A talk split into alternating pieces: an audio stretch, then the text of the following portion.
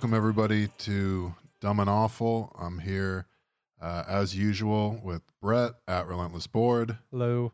Uh, I'm Rob at Dumb and Awful, and our guest this week is uh, Evan at Bound State on Twitter. Hey, how's it going?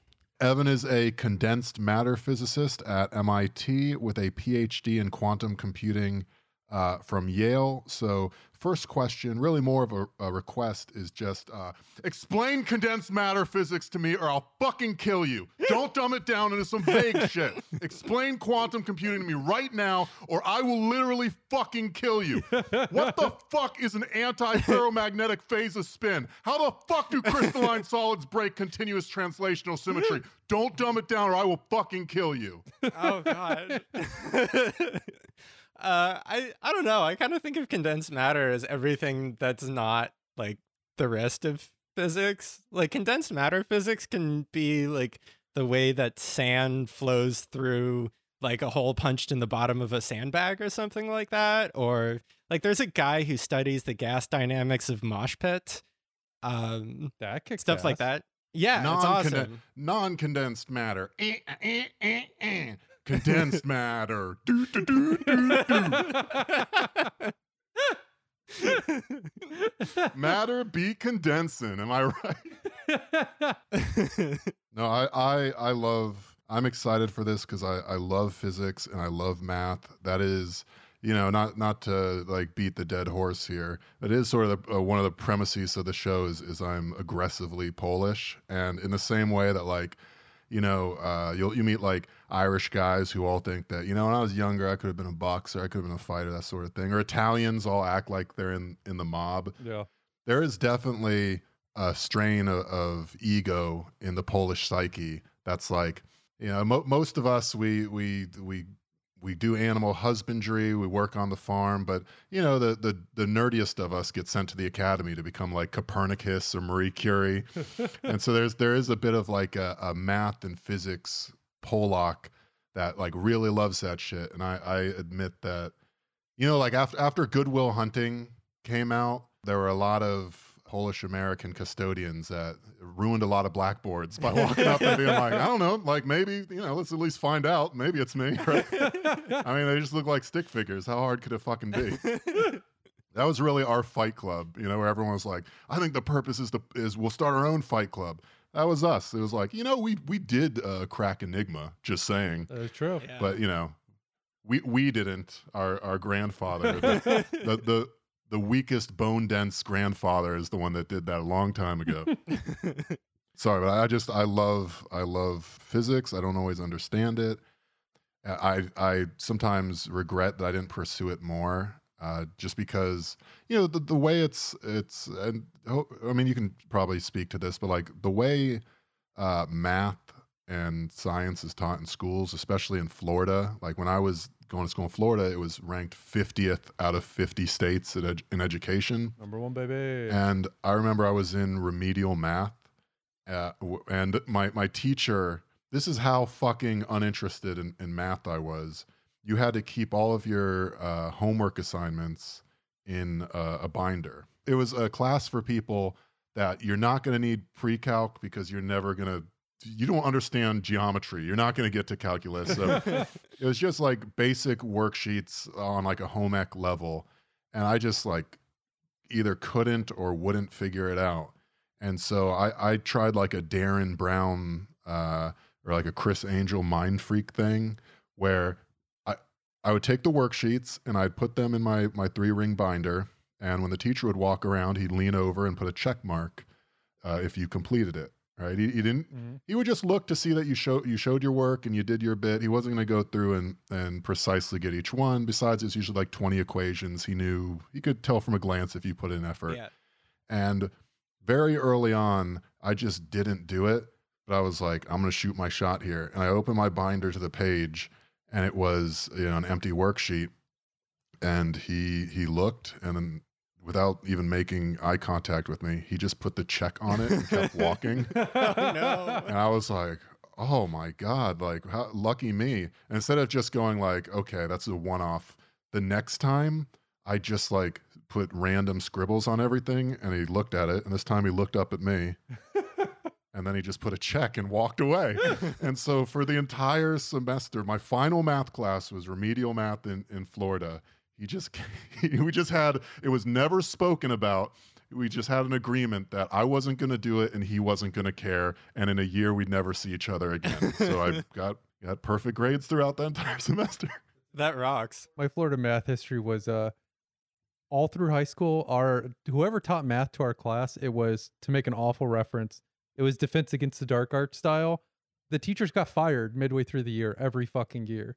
So I would go through two to three math teachers every year, uh, all the way up until senior year when I was in math class. So our entire class doesn't matter if people were doing well or not. No one got moved up because we couldn't keep a teacher long enough to determine if you're all idiots or not. It was fun. Wow. So I stayed in remedial math all four years. In, in actually, I, I have to take that back. In college at FSU, I had an 8 a.m. statistics class. I was in that with you. I remember. yeah, and I did not know what was going on. I I spent the TI 83 whatever calculator money on something that was was not making me any better at math. I'll put it that way. this is how bullshit statistics is. I'm vaguely pre- this is in my mind this is a brag, okay? I I, I got to the final. It's, it's FSU statistics, right? So like lower expectations, but it was in the big auditorium. Like all the different sections took it at once, and they would just like there'd be a transparency up top, and it would have all these questions for you. And this is the first time I had ever like considered this, but I'm like, how hard could it be? It's like you know statistics, and so it was like three hours you had to do it, and I went all the way till the last minute. So it was just like me left in the auditorium and the the TA is just like, come on, like what are the what are the odds that what you're doing right now is really meaningfully helping you? So I turned it in, and when I got it back, I I got the majority of the answers right, but in the notes where you show their work, they were like. All of the work you showed are like fucking cave paintings. These bear no relation to anything you've ever been taught. So we do have to deduct points for that. But somehow, in defiance of God's will and natural law, you got the right answers. Now, I, we would accuse you of cheating, but again, we watched you for three hours. Like, we can follow your deranged, like, this should be written in a bathroom stall in shit, but instead, it's on the page. So I don't know how you did it, but B plus, I guess. Please never come back. I was proud of that. I bragged about that and went out partying. That's that class awesome. ruled. It was a it was a lecturer who couldn't be understood by anybody and would not take questions. She would refer you to your TA if you had questions, and then TAs who couldn't be understood and would not take questions. So every every class in the auditorium was people seething like I don't know what's happening, just getting angrier and angrier, and then going to like your breakout session with the TA and then yelling at the TA because no one would answer your fucking questions. Oh, FSU. I mean, FSU, I think, has a good, like a highly regarded math. It definitely has a very highly regarded physics department. And Oh yeah, no, we uh we we do um it does. Yeah, what is it? Like ThyssenKrupp uh when we were there w- had a big uh They built a brand new building. yeah, there's we got all sorts Of, I sound like Trump now. Like folks, we got all the all the molecules. We got all the synthesis We that's all the going on. equations. We got plastic. We got materials. I I don't know what kind, but it was very. we have um we have like a particle accelerator, or a super magnet or Well, you guys something, have like which the, is the like the Francis Bitter Magnet Lab or something like that. That like if you've ever seen the video of the floating frog, I think that's in the bore of the one of the the bitter solenoids. yeah. No, that is definitely the solenoid that frog was in. the level of understanding for of science uh, or an appreciation for the physics department at FSU was that all the locals, in the same way, everyone was just like, you know, Chief Osceola uh, is actually a, a real Indian chief, and that's why it's respectful. And it's like, no, it's not. It's a guy from Daytona. He's just a blonde freshman. He, he literally does red Doing face. yeah. It's, that's not it at all. Uh, everyone genuinely believes and would swear under oath that the reason meteorological effects uh, will oftentimes miss Tallahassee or why we won't get the worst storms or hurricanes, people will go, you know, it's because the magnet they got Tallahassee. It repels the storms. Yes. they used to tell me that all the time when I was lifeguarding. They're like, "Don't worry, it won't hit us." I'm like, why? And he's like, "Because we got that magnet." we do got that magnet. That's though. awesome. Yeah, Yeah. so I guess I grew up with a certain amount of mystification, but appreciation of of the power of physics. I have to say, uh, I d- didn't envy the people at the time that were were in that that line of of research and, and schooling, though, because their labs looked like dog shit. Like they were always like these fucking basement buildings that were falling apart. It did not look fun. Is it fun being a uh, a condensed matter physicist? I think fun is like not. What's it like? It's not quite the right word. Um, it's pretty gratifying when things work. Um, but like the day to day is pretty messy. Like I like put a vacuum pump on a helium dewar over this weekend and then found a Is, is that what you call it? Yeah. Austin Powers, 1996. and then I came in and then found out that a, a valve had leaked. So now I have to re like just everything is a little bit broken because everything has been there for 30 years. And I mean it, it depends on what your what lab you're in. Some some are very well funded and have all sorts of like brand new shiny stuff. And then some are, you know, have have a lot of lot of history.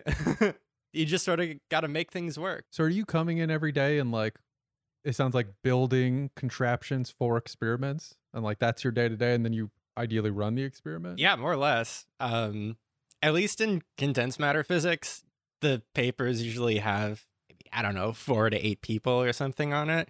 And the first two or so people do most of the work. And yeah, like we design everything, build everything. And I mean, we use other things that other people have built around the lab and try and continue things. But yeah, it's a lot of building, a, a lot of running experiments, trying to keep everything duct taped together before it explodes so that you can take data for the paper that comes out. In that way, you guys are a lot like enlisted people. It's just duct tape shit together. I hope it makes it over the finish line. Except in your end, it's to further the bounds of science, and on the enlisted side, it's to go get shot in a fucking foreign war. But yeah, same vibe.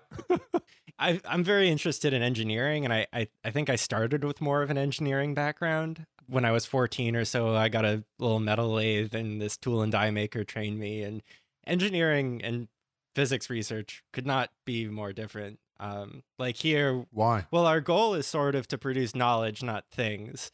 So the idea is not to make something that looks beautiful and polished and and like in watchmaking, every part is supposed to look like it, you know, just kind of fell out of the sky and has no evidence of being made. In in physics, everything is a bit dirty and a bit wonky and nothing quite works, but the but the paper has got to be gorgeous. And uh, nobody's going to see the experiment, but people are going to hopefully read the paper. That's one of the, the perks of string theory is you don't actually have to do any experiments at all. You can just cut to the elegant the elegant theory. right, exactly. It's so elegant it never needs to be tested. Um I like that distinction though. That makes it easier to understand that like for you guys it's janky because the point is not to build a thing that's beautiful. The point is to build a thing that helps you understand something. right. And so long as it serves that purpose, the, the rest of it's relevant. Right, and I think there's sort of different measures of that. At least in condensed matter, within the parameters we're working in, the equipment we build doesn't really last that long and it's not really reused very often, so there's not much value in making things that are super robust and bulletproof. Um, whereas people who work on particle colliders will like really make things gorgeous and and they're they, they have a lot of engineers and they use a lot of engineering techniques but there's only so many hours a day and there's only so many things you can master so we're just sort of doing our best to make things that you know demonstrate something something beautiful So Evan, I'm I'm kind of hoping. Uh, so sort of like to hit uh, just because I'm a science nerd and uh, you know I'm on the show, so I get to decide some things. Uh, I I'd kind of like Some to things. Yeah I get to, at least some things, and it's uh I, I would like to just like be helped to understand what the fuck like quantum computing is, or like what it what it is that condensed matter even even means. okay So i mean it it might help to sort of break down the the sort of larger areas of physics um as a whole into like different categories and then can sort of dive into condensed matter a little bit more sounds good to me. Okay there's um i guess astro which is what I, I guess if you watch a pbs special or something or neil degrasse tyson or somebody like that Hell yeah. like He's my favorite. It used to be Carl Sagan, but then I then I realized motherfucking Neil DePimp Tyson was just walking around the the Hayden Planetarium showing people images of thick women on his phone. and I'm like, that actually that rules. Like I, I know it's problematic or whatever, but uh, honestly, half of that is because it's like he's got the Pee Wee Herman problem, right? Which is if you found out that like some fucking punk guy or GG Allin got caught wanking in a porn theater, which is like I don't know what else you're supposed to be fucking doing in there. yeah, Right. true. If you heard that, you'd be like, ah, those scamps. If fucking Mick Jagger was blowing someone in a theater, you'd be like, that's rock and roll, baby. But because it was Pee Wee Herman, you're like, you fucking freak. How dare you? I want I want Neil deGrasse Tyson to fully. It's because he's like uh, space time is is, uh, and the particles can get as small as a Latinx woman's waist. Like I, I want I want him to just. He's an adult. Let him be horny. I want Neil deGrasse Tyson after dark. That's the program I'm trying to see. But uh, yeah, I do love outside of him stifling himself and clearly being uh, horny beyond belief. I I do like all the astrophysics stuff. That's what's really popular right now. Right? It is super popular. It's like yeah, like black holes and supernovas and planetariums and and like turtlenecks and stuff. Like that's that's astrophysics. It's also weed. yes. uh, every month at the the Hayden Planetarium at the American Museum of Natural History.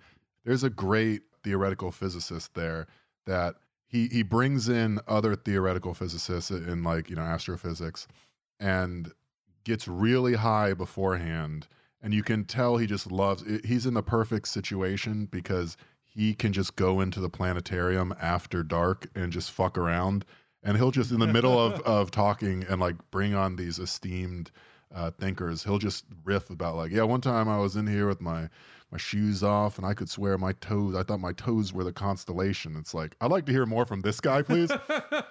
One time he had uh, someone talking about wimps and chumps i believe which are like different sorts of uh, something with supernovas. Okay. and before he brought them on, he brought on a Shaolin throat singing guy that he just passed on the Upper West Side on the way. Oh and, and he turned off all the lights and made us sit in darkness while this guy just throat sang. And he was like, if that's not the mystery, I don't know what is. That's so sick. Yeah, so it's it's not just turtlenecks, it's also being incredibly fucking cool. Continue on. Astrophysics, I think I I think we got that. Yeah. I'm gonna uh, look up this guy's name because he rules. uh, yeah. And then there's like there's like particle physics. Physicists usually call that high energy physics. Um, HEP. Carter Emmart, that was his name, sorry. Um, and that's like what you think about when uh, like particle colliders and string theory, just like really fundamental stuff. Um, like Brian Greene would be a high energy physicist. Um, Boo. yeah, it's where all the like really big egos are. Columbia wankers, him and Michio Kaku just fucking Ouroborosing each other until the end of time. I mean, I don't really even know what the state of string theory is these days. From from what I understand, like all the string theory conferences are just like combinations of of like quantum information and just other things because it's very hard to like add new things to string theory at this this point. So just just a polysyllabic version of the libertarian uh, electoral convention they do. so string theory is, is part of the particle physicist stuff. I yeah, yeah, it totally is. Just just like very early universe stuff. Like people say high energy because like high energies are generally associated with really short length scales and stuff like that. So small stuff, high energy stuff, early universe stuff. What what else is high energy stuff? Is that like atomic bombs, Big Bang? The big yeah, the Big Bang is kind of at the intersection of astro and and high energy. Um now, uh, seasoned science thinkers like me and you, Evan, uh, internally scoffed where his comparison for high energy was the splitting of an atom versus the explosion that created everything. Yeah, I don't know. No, they're Those are both two. they're both So- important. I, I think splitting of atoms is more like n- nuclear stuff. Like besides condensed matter, astro, and high energy, there's all these other like smaller fields like fluid dynamics and nuclear fusion, plasma so on and so forth. But like, Fluid, I know a little because that's where it crosses over into meteorology. yeah, fluid dynamics is pretty cool, but I, I don't know how big of a field it is anymore. I, I like I, I should be really clear. Like like as a physicist, I have a very very narrow view on things. Um, in condensed matter. So when I think about like, oh, astro, what do they do? Black holes, I guess. like I read pop sci- like popular science to figure out what astro people are are doing. It's not it's not like I'm really reading that. I mean, I I had I have read a couple of recent astro papers, like the gravitational wave paper, but uh, I don't know. There's, there's you know only so many hours in a in a day, and I have to stay up to date on what's going on in condensed matter. So I read popular science just like everybody else. So the big ones we have is astrophysicist, the high energy, right, particle, Yeah. um, condensed. There's the small ones like nuclear, fluid. I assume the optics type stuff is under there as a small one. Oh too? yeah, like a, AMO is atomic molecular optical stuff. That's like if you have like a, a a little collection of of atoms and you try and address the the states of the electrons in the cloud of the the gas or something like that. It's quite beautiful stuff. That's like where you find atomic clocks. Oh, okay. Yeah. But condensed matter is sort of like the biggest place. It's it's where you find like superconductivity and transistors and like the properties of, of materials and, and stuff like that. It's we like to classify things by the like the energy scale and condensed matter is the energy scales that you're familiar with on like a day-to-day basis. So it's it's more everyday physics. Does that make it more uh, like economically viable? Is there greater commercial or defense pressures then? Because we're talking about the scale of like where we are. Oh yeah. That's um so like if you're trying to make a super amazing amplifier or something to put on a missile or to eavesdrop on somebody, what you're going to do is is put funding towards labs that make super pure materials or are able to make super low noise transistors and that's that's definitely condensed matter. The way I've always understood the science stuff is like the, the the purest form is just straight math, right? Physics is basically right next to that. And then as you move the other direction away from pure mathematics, you start getting engineering, uh, biology, and at the far left is sociology because apparently everybody hates that and has no math involved. That's my understanding, at least. So, is under condensed matter sort of just material sciences in general? It's kind of funny. It it I don't think it really breaks into such a like a linear a, a line like that. So It's not that clean. yeah, no, it really isn't. Um, like I guess this is a nice time to talk about quantum computing. Um, Yeah, just just for the, I think we probably we had, we've had some new listeners. You know, some. Not everyone might be up on it. Um, I'll just back off because they've heard me go. I mean, they're sick of me talking about quantum computing. Uh, but yeah, if you wanted to just because your PhD uh, was in quantum computing, right? yeah, it was. Um, That's like really big. Everyone wants to get in on that, right? I, I watched, I watched the uh, blackface guy from Canada. What's his name? Prime Minister. Yeah, he, he, he gave a he gave a pretty good explanation of it. I decided, uh, but but maybe you could take a shot. yeah, it, it was. It's not bad. Um, I mean, I don't know. the The way I like to describe it is it's it's sort of studying the fund. Uh, this is really kind of a squishy definition. I kind of like it anyway, though. It's kind of overly romantic, but it's it's trying to understand the fundamental nature of the logic of the universe, like how it does its bookkeeping. You can say where Oh, a part like that. yeah, you can say like a particle is going this fast and is at this location or or whatever, but where is that written down? If we were living in a simulation, where how would that velocity and position be represented in the computer's memory or something like that? And I think the logic that most people are familiar with is I think it's generally called like Boolean logic or it's it's ands and ors and if I asked somebody to like go to the store and, and get milk and eggs, that would be different from asking for milk or eggs. Or most people are pretty familiar with that. But the universe sort of has its own set of logic wherein information can't really be destroyed and you you can use these laws to build a computer that solves certain problems really well we think Yeah, it's it's a little funny. It it it works really well for factoring large numbers, which is really good for breaking certain crypto systems, which is why The NSA likes it. Yeah. Yeah, that's why like defense industry has to grab that before like Yeah, Lat- Latvian teenagers get their hands on it, right? Because isn't like 256 and all the fucking a whatever the fucking cryptographical standards are. The idea is that you just can't brute force it in any reasonable amount of time or anything approximating it.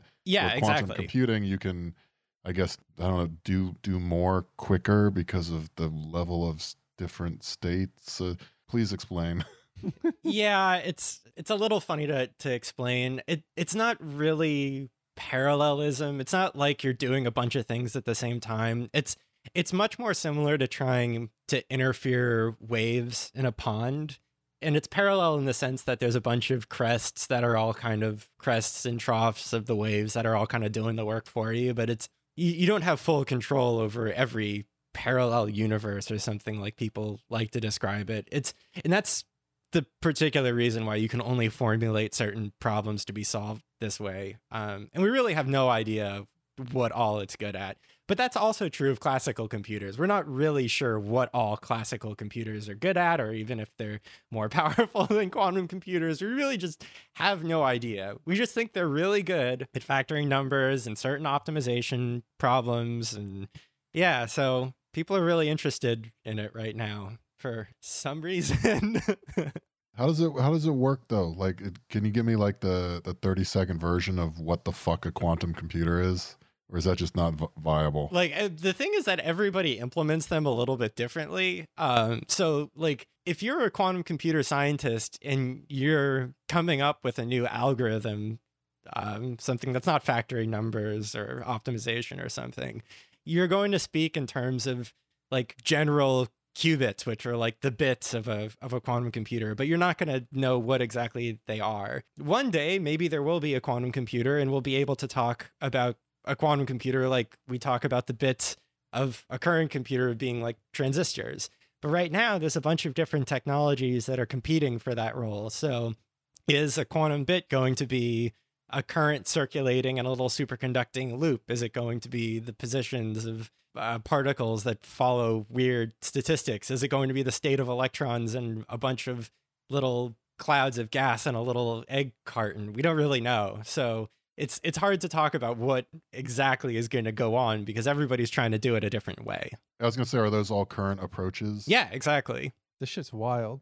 Yeah. It sounds like what you're describing is if if we were back in the day of them trying to con- invent computers, and it's like we have transistors, we have vacuum tubes, and then we also have ten other methods, and it's like, yeah, but fucking who knows? Oh yeah, we have like there's there's one guy trying to do it with an abacus. There's one guy trying to do it with like fluids going through locks and valves or something like that. And and there's just professors going to conferences screaming at each other trying to say like, "Oh no, you're definitely the only way forward is vacuum tubes." And then like transistors are never going to work. And then the transistor people are just going like, "Look at how big vacuum tubes are. That's that's stupid. Like why would you do it that way?"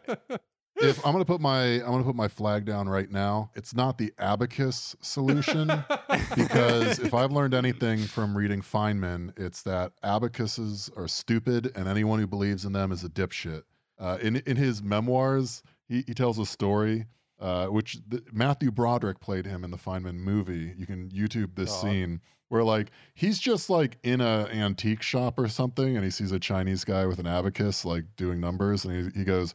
Hey, you know, uh, I bet I could I could do large sums in my head better than your abacus. And the guy's like, I, I'm just trying to do my job. This is how I learned to do quick math. I don't have like a calculator. He's like, let's do a competition. And he just fucking berates this poor Chinese guy with an abacus and like makes him compete with him for five minutes doing large sums. And he's like, haha, got you. And then just walks out triumphantly with like his wife looking disappointed in him. That's presented as like a victorious moment. Richard Feynman in general, I love all of his stories because it's just like, what if what if the biggest asshole you've ever met was just so good at fucking numbers and physics? all of his stories are just like everyone hates me, but I'm smart, so it's okay. I imagine that's probably uh, not an uncommon vibe in physics, though. I've found most people to be pretty nice, but there there's there's a lot of unfortunately smart assholes. it's Unfortunately, smart's a great way to describe it. yeah. Every so often, God hands out gifts to fucking pieces of shit. You don't even have to talk about gifts. Like, you know, maybe you just had really good tutors growing up because your family was really rich and Oh, they yeah. emphasized the like the importance of being good at, at physics. So now you've lived a super privileged upbringing and that's probably going to make you an asshole. So, you know, and good at physics. Yeah, yeah. That makes sense. So they're kind of correlated in a in a sucky way, but I miss I miss the olden days of physics where all the people doing breakthroughs or even like trying to like discover shit were all just like uh, tiny twinks or incels with like uh, social anxiety who never went outside and, and kept their piss in jars. Those were the fucking guys. They had no they couldn't make eye contact with you, but they could write a treatise, and I miss them. I mean, I think they were also somehow independently wealthy, so it's it's kind of always been rich people doing physics. They had the good sense to be ashamed by it at least. to stay out of the public. Yeah, just wear a frilly fucking uh, a blouse and shut the fuck up. God, I'm just thinking about Lord Kelvin. We have to call him Lord Kelvin. I like I like the oh god, there was a French guy, but it, he wa- he was like, I think I'm on uh, the edge of a breakthrough, and, and everyone leave me alone. And then like the French peasantry stormed his estate and guillotined him. it's like, you know, I'm, I'm generally pro science, but eh, fucking work quicker, asshole. hey, get what's coming to you. Maybe sometimes you should pay attention to what's going on outside. His wife ended up like uh, making the breakthrough and being celebrated and all that for a time. Yeah, it's a fun story. Yeah, even better. Yeah, it all worked out. The guillotines are feminist, regardless of what the people on Twitter tell me. um, okay, so we have our our various fields here. yeah. Uh, where does quantum compute computing sit within the the major fields? Is that within yours? It sits Condensed matter? it sits like all over the damn place. Um there's like people from chemistry getting in on it, Kind of like your mom. yeah, like condensed matter is is where a lot of quantum computing is happening because it's the same people who are working on nanoscopic devices like weird transistors or or superconduct like superconductivity people working on it but there's also people in in optical physics atomic molecular optical physics who just discovered that the atomic states of gas clouds are also very like potentially useful for for quantum computing um That makes sense. That would explain like the variety of approaches. Yeah. But I, I guess then my question becomes if everyone is doing it, is that because it actually crosses all these bounds, or is that because there's a heavy financial incentive to be doing quantum computing? I it's kind of both. Um, it's definitely kind of both. There is definitely a huge push right now for quantum computing research. Um, and if you can sort of explain how what you're doing furthers the interest of the field and you can get grants sort of more reliably or get larger grants. I mean, it is it is interesting to build a, a quantum computer, but it's it's definitely like shape the incentives quite a bit. I mean, there's a lot of things that are interesting. Why is all the money flowing to fucking quantum computing? saber rattling against China right now is sort of the way that I see it. I think China is going very hard uh, into quantum computing research. They had some really nice papers on entangling qubits through bouncing off of a satellite and entanglement over very large distances and stuff. And you know, we just can't can't fall behind. That that would be unconscionable. Um, so um, I think it's it's really not that different from the space race. yeah, I was just saying. So this is the modern day space race. then? Yeah, it really is. I'm not completely clear on what the Soviet motivations were for going to space, but I, I like to think it was sort of a matter of engineering prowess and national pride and something like that. But it sure seems like we went to space because they were doing it. So Yeah, we went out of spite. Yeah. I hope they went out of gay space communism because they got pretty close. yeah. The Soviets knew what they were doing. um, to zoom out a little bit, that does make me question like, so day to day, you're trying to build things to do an experiment. Yeah. Where does all of your money come from to do the things that you guys do within physics? So it depends on who your funding agency is. If you want the really big quantum grants, you generally go for the defense budget, right? So there's these different multi-letter agencies like IARPA, ONR, AFOSR, etc. They provide most of the money, and if you can sort of describe how, or rather, how, how you can turn your research into a quantum computer, then like probably a good candidate for this this grant. But there's also the NSF who provides like the Arecibo telescope was mostly NSF funded. Um, they do mostly fundamental research and, and stuff like that.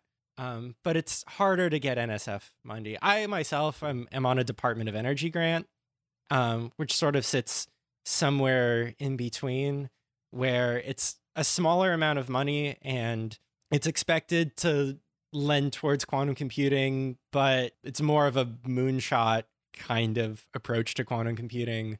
And it's super early stages. So I can really call what I'm doing more materials research than quantum computing research. Most of the funding in physics is coming from the DoD right now. Yeah.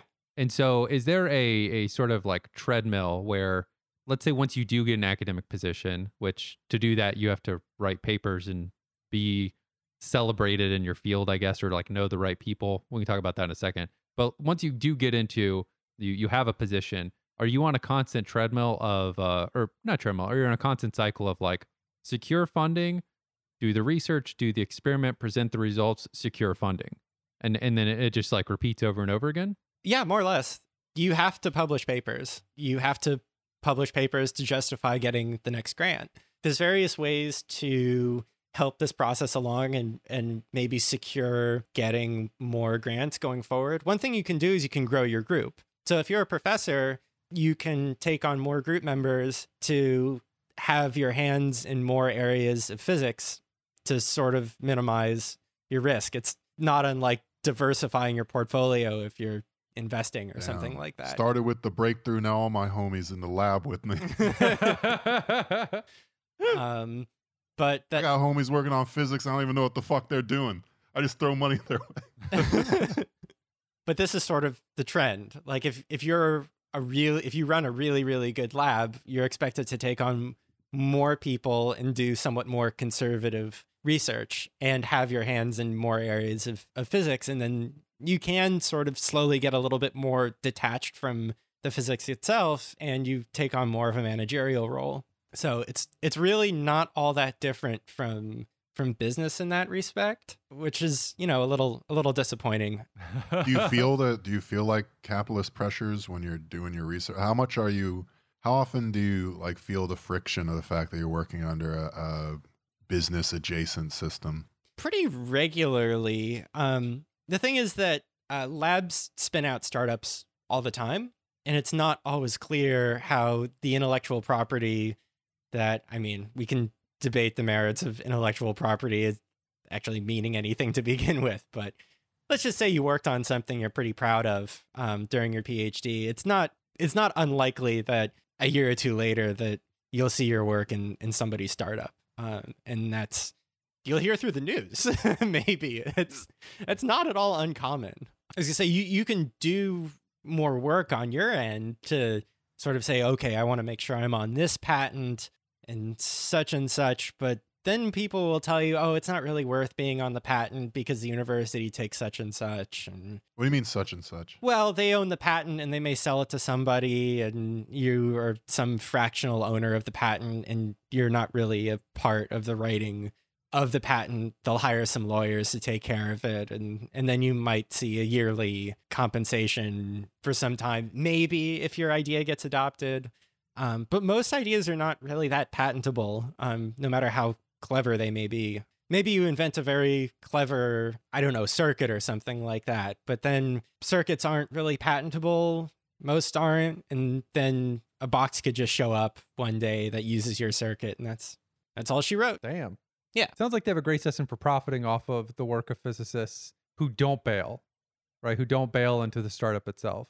Uh, yeah, that's right. Jumping out of startup seems like you were saying one of the ways that people leave Yeah, the academic route. Is there finance? I think is another one, right? Weirdly. yeah. Um, the the interplay between physics and finance is, I think, really interesting.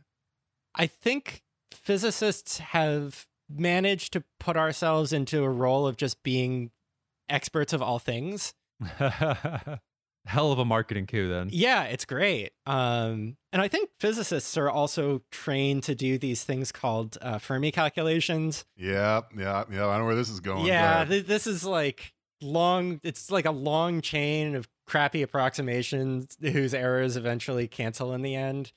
It's it's perfect for these like interview questions of of like how many piano tuners in Chicago. Um, the origin is really kind of cool. Um, Enrico Fermi was on the the Manhattan Project, and he wanted to know how many pounds of TNT equivalent were in a bomb, and he dropped a stack of papers from his lookout tower as the bomb was going off, and measured how far they flew, and then calculated pretty closely how how powerful the bomb was. the I got to say the Manhattan Project are are they were just an all star group. They they were like the the fucking twice of nuclear physics and that they're all v- incredibly talented and have nothing but disdain for Japan.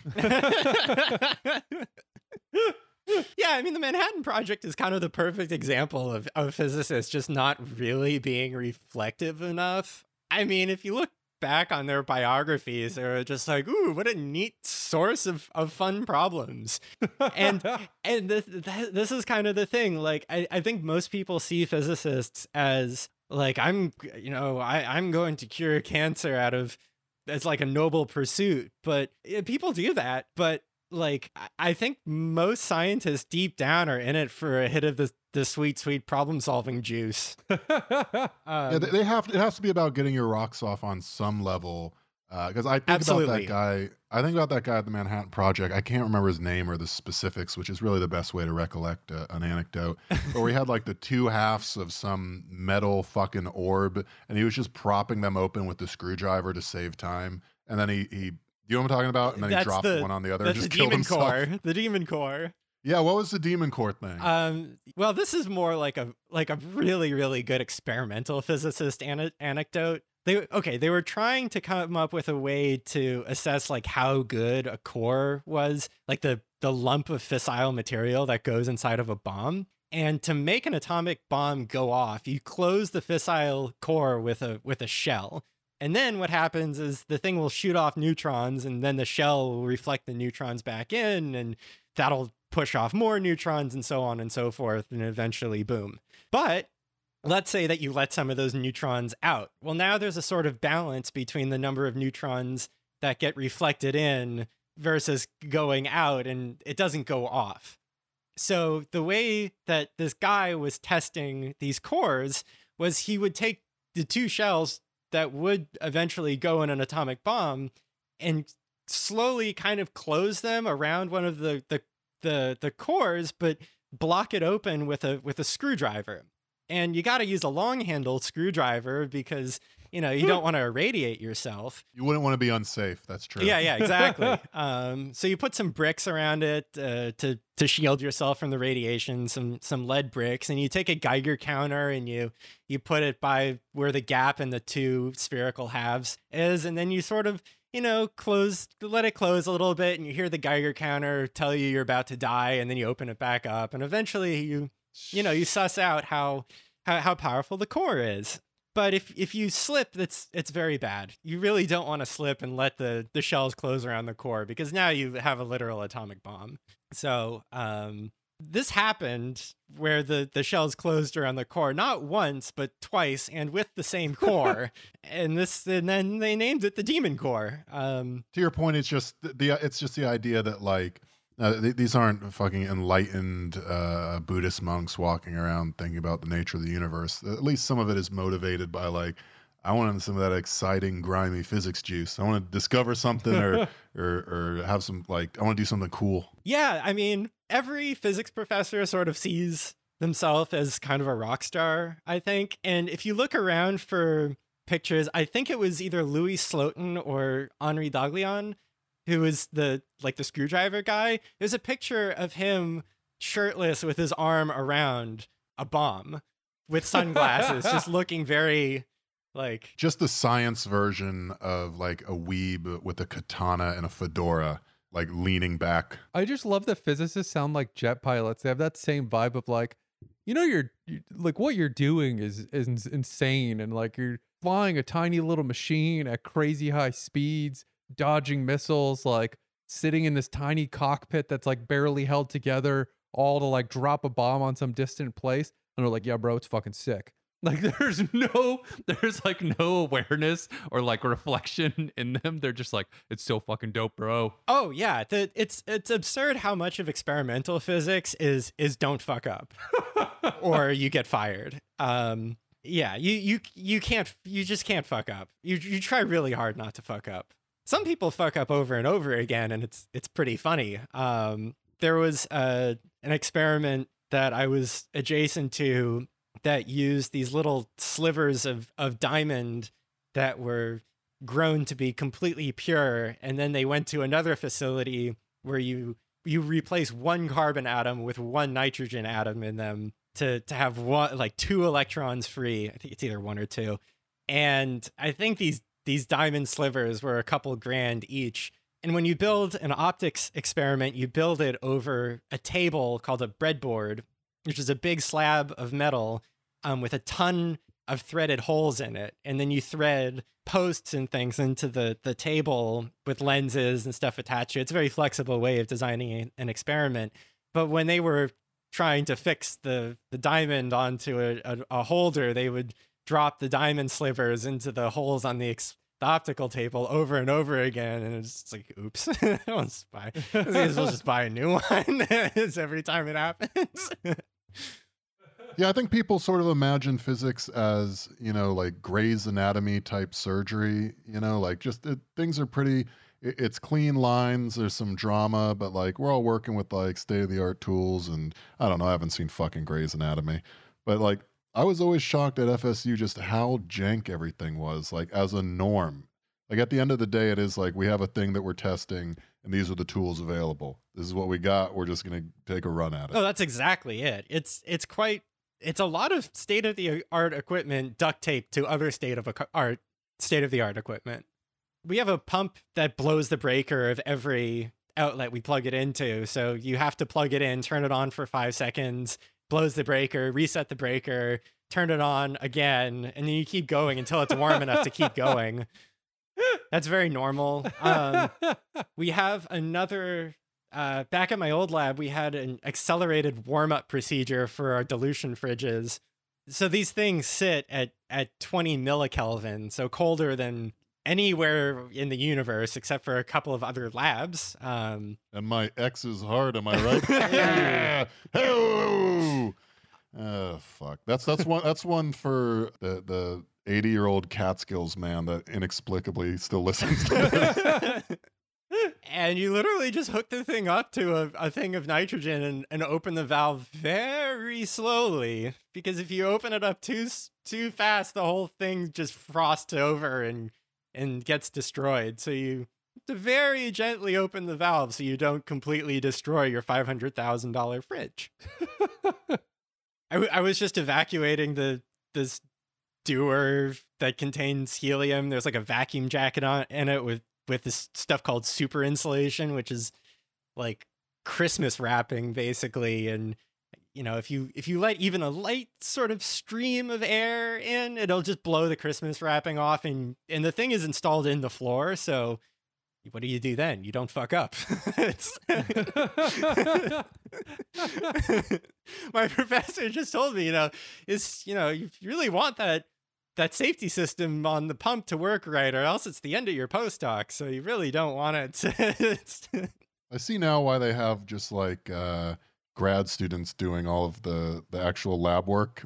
Just because you know, if if if, uh, if you lose one or two or something fucks up, you you can just point at them and be like, "Damn, I wouldn't have done that. I'm the professor."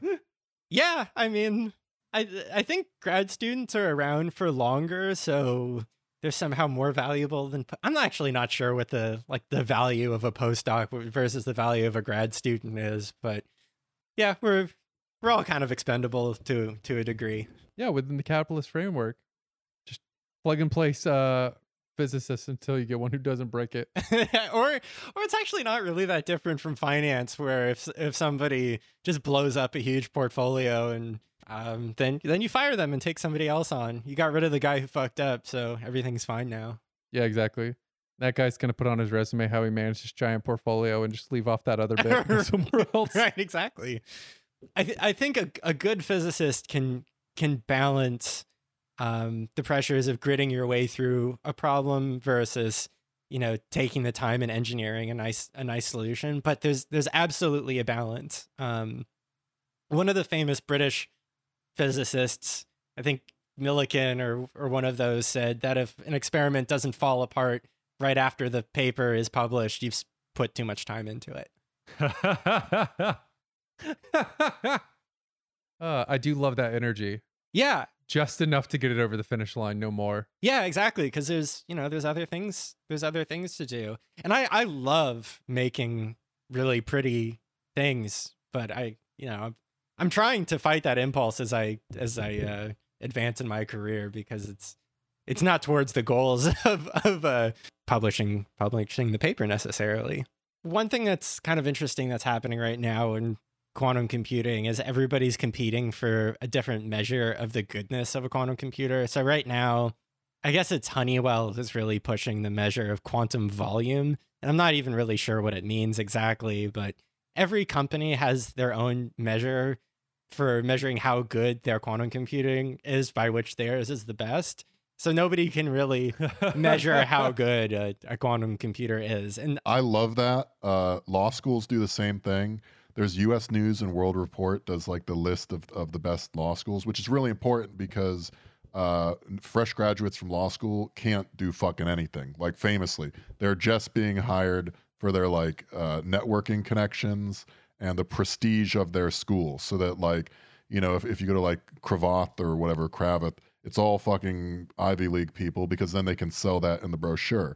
And so realizing that some law schools come up with their own metrics and famously Thomas M. Cooley Law School in Michigan publishes their own metric where they highly weight the uh, the square footage of their legal library, and so they built basically a gymnasium of books so that they could be number one in their own rankings. wow.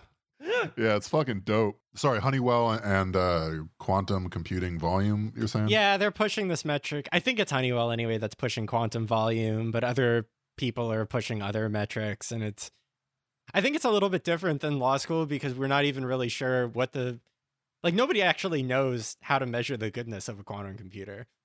Like people come up with different measures and then we, they just push one. Is I mean they they all seem as as good as the next one. just run, just run Far Cry Three on it, and, and whichever one's the best.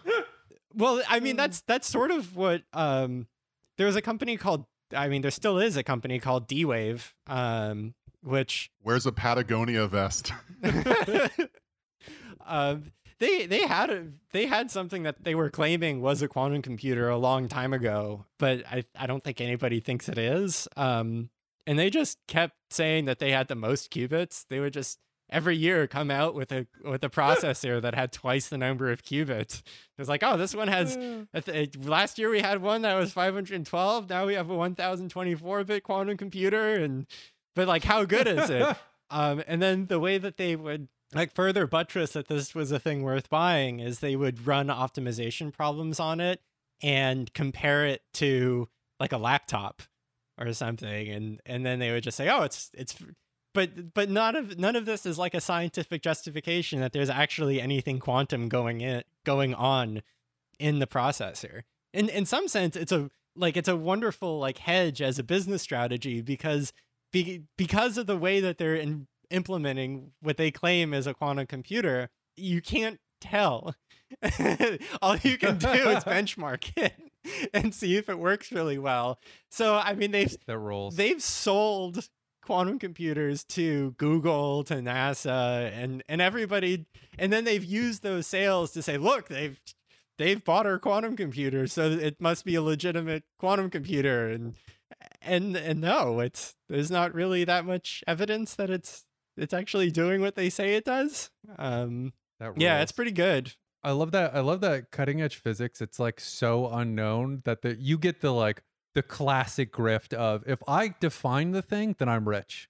If everybody accepts my definition of what the thing should be or how it should be measured or what it's supposed to do, and of course my definition is the thing that I own, uh, then I make a ton of money off of it. So like it's just fighting to get your definition accepted.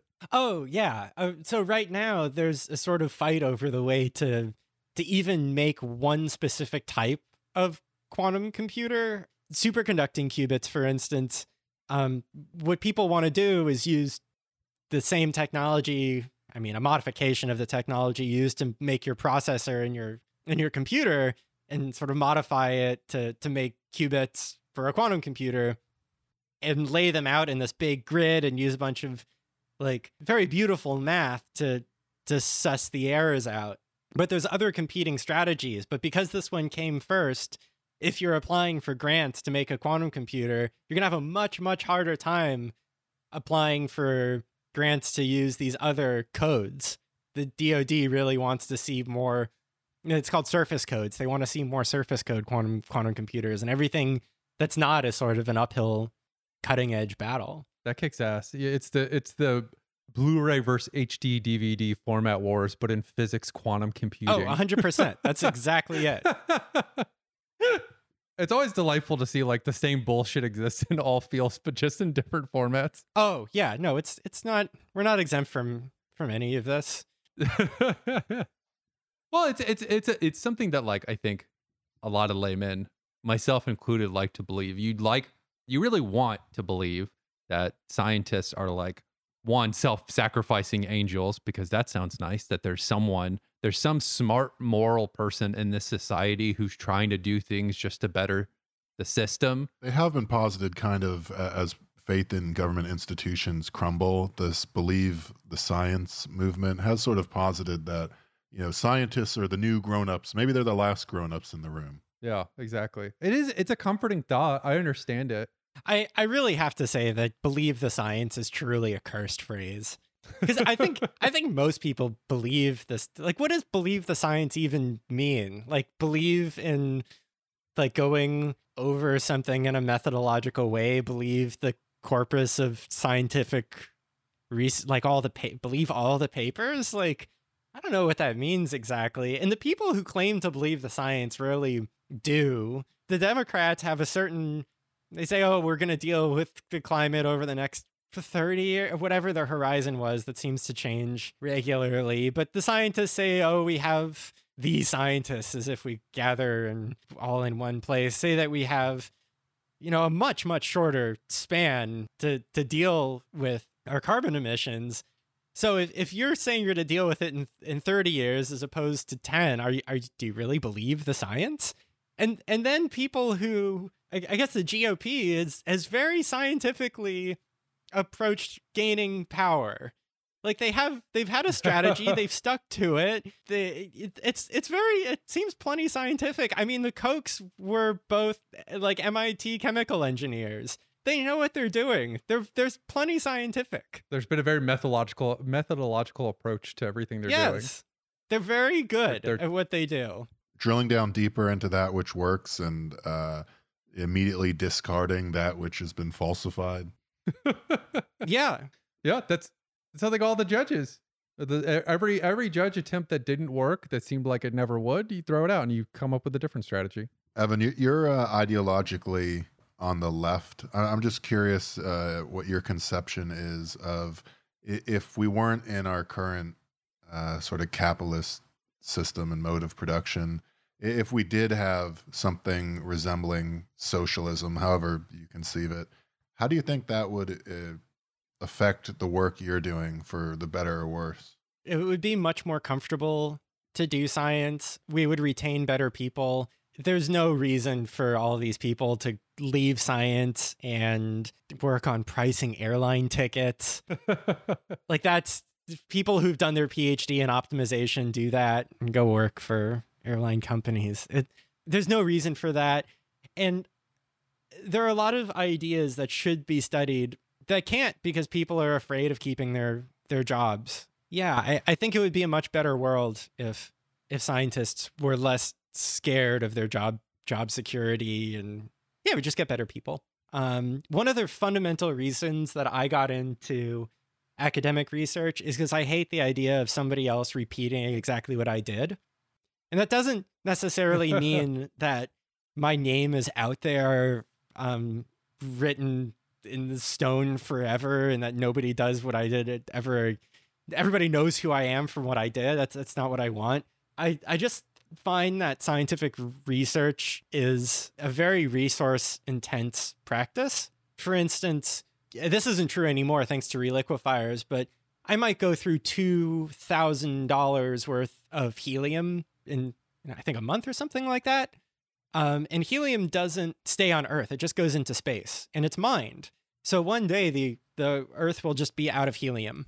So let's say that I'm in industry and I'm doing an experiment that requires a lot of helium, and that results in some intellectual property that's now bought up by some other company that has no vested interest in that particular piece of intellectual property. And then that work is repeated because it's a useful method. Um, that means you just burn twice the money and twice the helium. Twice the helium's the important part.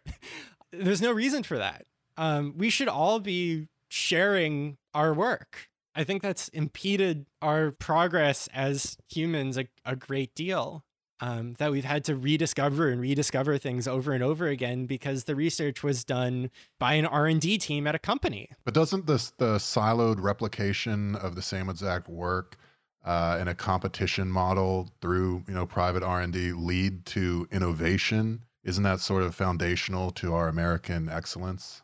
It's you're innovating starting from nothing. The the whole idea of science is you're building on the shoulders of giants.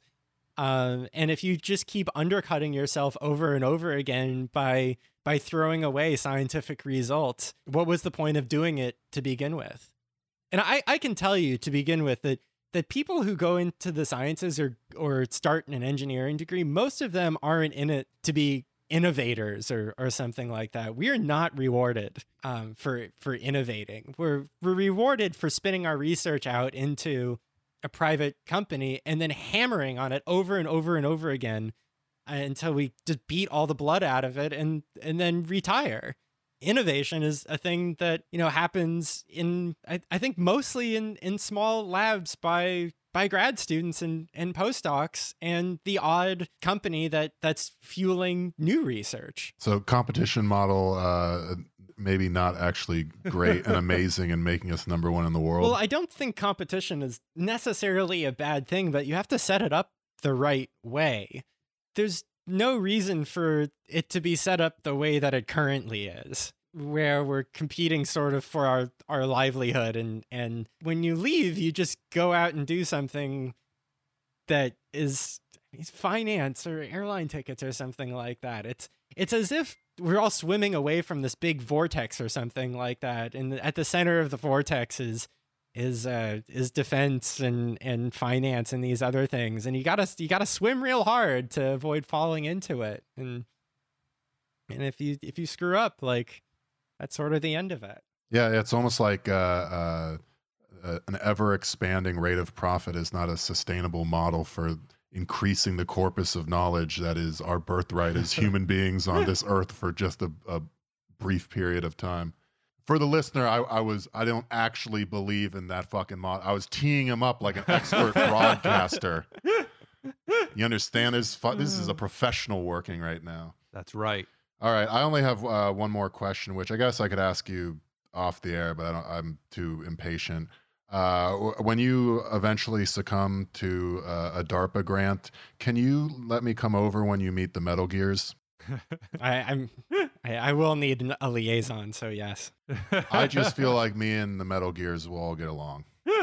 Uh, well, all right, everybody. Thanks for listening. So I want to plug an article um, that was written by a friend of mine that was in Physics Today. It's called "Disentangling Anti-Blackness from Physics." It's by um, Charles Brown.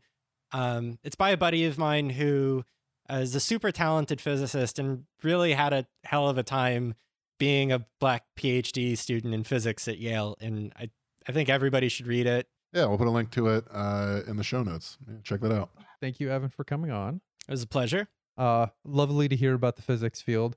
I'll be honest, I, I think I understood one out of every three words, the specific words, but I still feel like I learned a lot about it. So thank you for coming on. Yeah, I'll be honest. There was definitely a stretch there where I was trying to figure it out, but my brain just kept going to how come baby goats and baby seals make the exact same noise? it's thought provoking, right? Because now you're going back and you're going, is that true? And you, you go through, you test it, and yeah, it does seem like it's true. But yeah, thanks for coming on. Thanks for listening, everybody. It's been Brett Relentless Board. That was Rob at Dumb and Awful. The show is at Dumb Awful Show. And you can follow Evan at Bound State. We have bonus episodes on the Patreon. You should check out. We just did a few, actually, a few Florida specific episodes. They're on the Patreon feed that you should check out. And as always, hop in the Discord and bullshit with us if you'd like. I will also say uh, if, if you at all find any value in what we're doing, uh, feel free to go on, I don't know, iTunes or wherever the podcast app is and, you know, leave a, a positive or a, a five star review because the algorithm dictates a lot. Uh, if you don't enjoy what you're hearing, I would say don't leave a review. Just keep doing what you're doing, which is uh, DMing me and telling me to kill myself. You're doing a great job there. And as long as it doesn't show up on the ratings, well, we're doing great. Uh, but I, I, think that's it. And, and check out the, uh, the article on anti blackness in physics. Yeah. All right. See y'all.